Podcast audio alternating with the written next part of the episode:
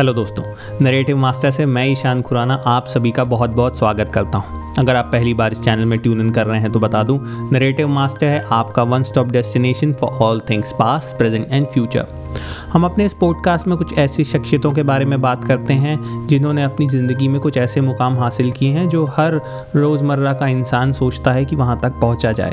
तो हम ऐसे ही लोगों के बारे में आपको बताने की कोशिश करते हैं। साथ ही साथ कुछ ऐसे भी टॉपिक्स को हम लोग छूते हैं जो आज की रोज़मर्रा की ज़िंदगी में आपके आसपास होते हैं और उनके बारे में हम आपको एक अलग आइडिया या फिर एक एंगल देने की भी कोशिश करते हैं। तो चलिए, आज का टॉपिक अब हम शुरू करते हैं। शुरू करने के पहले मैं आपको बता दूँ, अगर आप जहाँ पे भी हमारा पॉडकास्ट सुन रहे हैं, जिस भी पॉडकास्ट प्लेटफॉर्म पे, वहाँ हमें सब्सक्राइब ज़रूर कीजिए या फिर अच्छा लगे तो उन्हें शेयर ज़रूर कीजिए। तो जैसे भी कोई नया एपिसोड आता है तो आप लोग को मालूम चलेगा। तो चलिए, आज का एपिसोड मैंने तैयार किया है आप लोगों के लिए जिलेट के बारे में। जी हाँ जिलेट बहुत फ़ेमस ब्रांड है और आप लोगों ने कहीं ना कहीं उनका नाम ज़रूर सुना होगा। जिलेट शेविंग रेजर्स बनाते हैं, बहुत बड़ी रेंज है उनकी लेडीज़ जेंट्स आजकल सबके लिए वो लोग एक रेज़र बनाते हैं। तो उन्हीं के बारे में जो ये जिलेट रेज़र है, कभी किसी ज़माने में जैसा आज हम रेज़र देखते हैं, वैसा नहीं था। उसके लिए भी एक इन्वेंशन हुआ था और जिन्होंने उस रेज़र ब्लेड सेफ्टी ब्लेड का जो इन्वेंशन किया था, उनका नाम जिलेट था और आज तक उन्हीं के ब्लेड्स हम यूज़ करते आ रहे हैं। तो जिन्होंने जिलेट रेजर्स का इन्वेंशन किया, उनका नाम था किंग कैम्प जिलेट और उन्हीं की एक कहानी आज हम आपको बताने जा रहे हैं। किंग कैम्प जिलेट ने सोचा था कि इतिहास के सोशल और इकोनॉमिक सुधारकों के रूप में उन्हें याद किया जाएगा। इसके बजाय उन्हें डिस्पोजेबल ब्लेड के साथ सेफ्टी रेजर के इन्वेंटर के रूप में और founder of first major American corporation के रूप में याद किया जाता है। किंग कैप एक अमेरिकन बिजनेसमैन थे। उन्होंने आविष्कार किया सेफ्टी रेजर का। जिलेट के डिज़ाइन से पहले कई मॉडल आया करते थे। जिलेट का इनोवेशन स्टैम्प स्टील का पतला सस्ता डिस्पोजेबल ब्लेड था। जिलेट को रेजर और ब्लेड बिज़नेस मॉडल को इन्वेंट करने के लिए व्यापक रूप से श्रेय दिया जाता है, जहाँ ब्लेड का बाज़ार बढ़ाने के लिए रेजर सस्ते में बेचे जाते थे। किंग कैंप जिलेट का जन्म 5 जनवरी 1855 को फाउंडू लेक विस्कॉन्सिन में हुआ था और उनका पालन पोषण शिकागो इलिनॉइस में हुआ। उनका परिवार 1871 के ग्रेट शिकागो फायर से बच गया था और आग से नुकसान के कारण उनको छोटी सी ही उम्र में काम पर जाना पड़ा था और वो इसलिए एक हार्डवेयर सेल्समैन बन गए थे।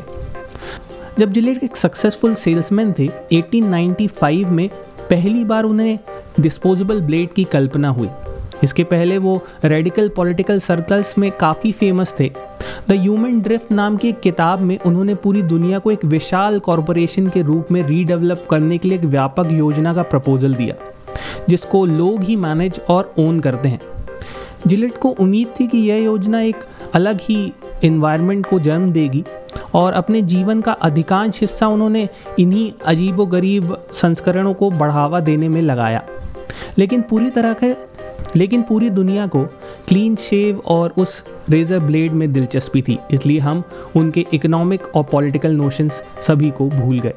कैम जिलेट 21 साल की उम्र में ट्रैवलिंग सेल्समैन बन गए थे।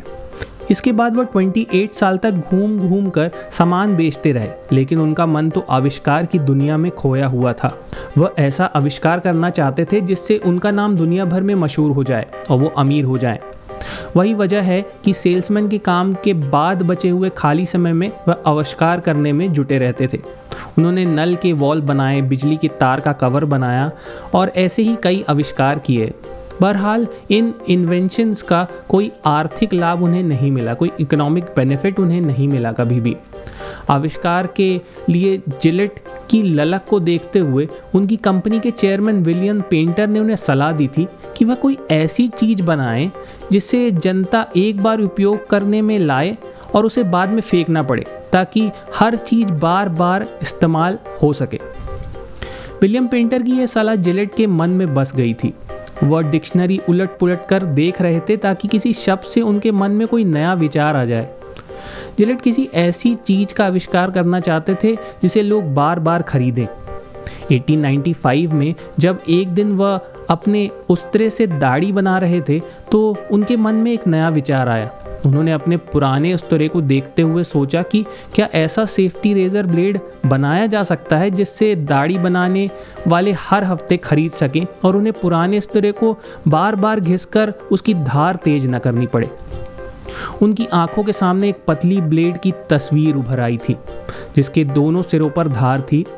फिर उन्होंने इसको एक होल्डर के बारे में सोचा जिसको उस ब्लेड पर फिट किया जा सके। जैसे ही उसके मन में यह नया विचार आया, उसे साकार करने में जुट गए।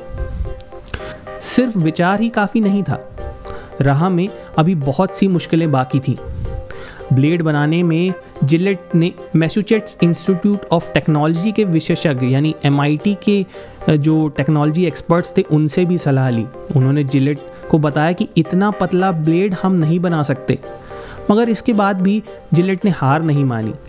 वो अपने सपने को साकार करने के लिए बहुत डिटर्मेंट थे और वो आ, हर बार कोई ना कोई एक्सपर्ट से जाकर मिलते रहे कि कहीं तो कोई ऐसा बंदा मिल जाए जो मेरे लिए ये ब्लेड बना दे। आखिर उन्हें विलियम एमरी निकरसन नाम का एक आदमी मिला जो रेज़र ब्लेड बनाने के लिए तैयार हो गया। जिलेट की लगन 1901 में रंग लाई जब पहला रेज़र ब्लेड तैयार हुआ। मगर अभी भी देर थी। मगर अभी मेन काम बाकी था। 1903 में जिलेट ने कुल 51 रेजर और 168 ब्लेड ही बेचे थे। दूसरे साल उन्होंने जिलेट की कम कीमतें गुड मैन्युफैक्चरिंग एथिक्स और अच्छे एडवर्टाइजमेंट के कारण 90,884 रेजर और 1,23,648 ब्लेड बेचे। बिक्री और वितरण अलग कंपनी करा करती थी, जिसका नाम था टाउन ऑन हंट और उसको बाद में तीन लाख डॉलर्स में उन्होंने ही खरीद लिया। 1908 तक कॉरपोरेशन ने यूएसए कनाडा ब्रिटेन फ्रांस और जर्मनी में इंडस्ट्री स्थापित की। रेजर की बिक्री फोर लाख फिफ्टी थाउज़ेंड तक पहुँच गई, और उसके साथ 1950 में 70 बिलियन इसके साथ ब्लेड्स बिकने लगे। 1904 से अगले दो दशक तक एडवर्टाइजमेंट का हर टोटका जिलेट और टीम ने लगा दिया। जिलेट ने अपना चेहरा पैकिंग में लगाकर एक ऐसा काल्पनिक फिगर बनाया और अपने आप को एक लेजेंडरी स्टेटस दे दिया। लोग तो ये देखते रहते थे कि इतना खूबसूरत आदमी कैसे हो सकता है और ये करने, ये शेव और ये रेज़र करने से शायद हम ऐसे बन सकते हैं। जब अमेरिका पहले विश्व युद्ध में उतरा, तब अमेरिकी सरकार के पैसे से उन्होंने सैनिकों को एक सेट रेजर डिस्काउंट पे बांटा ताकि युद्ध के वापस आने के बाद वो शांति काल में इसकी आदत से बने रहें। उन्होंने बैंकों के साथ टाई अप किया और नए अकाउंट्स वालों को फ्री रेजर्स भी बांटे उनके शेव एंड सेव कैंपेन के थ्रू रेजर्स को उन्होंने हर चीज़ के साथ बंडल किया, जैसे कि रिगलीस की गम कॉफ़ी टी लोगों ने प्रोडक्ट्स तो खरीदे, मगर मेन फ़ायदा हुआ जिलेट को। जिलेट रेजर ने किंग कैम्प जिलेट को मिलेनियर बना दिया।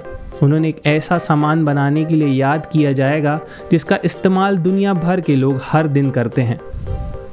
जिलेट कंपनी इनोवेशन के लिए जानी जाती है और उनके ट्विन और ट्रिपल ब्लेड एक तरीके के आविष्कार ही हैं। जब जिलेट ने 1901 में लंदन में अपना ऑफ़िस खोला था तो शायद उन्होंने कल्पना भी नहीं की होगी कि उनकी कंपनी का कारोबार 200 से ज़्यादा देशों में फैल जाएगा।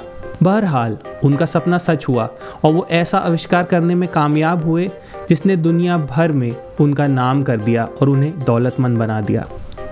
तो उम्मीद करता हूँ ये स्टोरी आपको काफ़ी मोटिवेटिंग लगी होगी।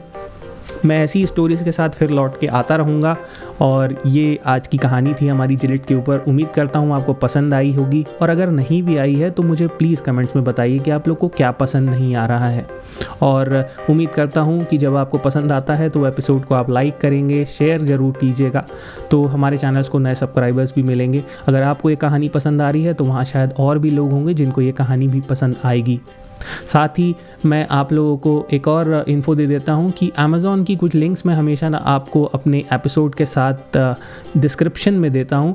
जहाँ पे भी एपिसोड का डिस्क्रिप्शन लिखा होता है, वो बहुत बढ़िया गुडीज़ होती हैं। अगर आप उन पर जाके उनको बाय करना चाहें तो करिए उससे चैनल को बहुत मदद मिलेगी। और साथ ही साथ, अगर आप अभी घरों पर हैं तो सुरक्षित रहिए। अगर आप बाहर जा रहे हैं तो बाहर जाते वक्त ज़रूर एक आपने हाथों में ग्लव्स पहनिए या फिर मुँह पे फेस मास्क ज़रूर लगाइए।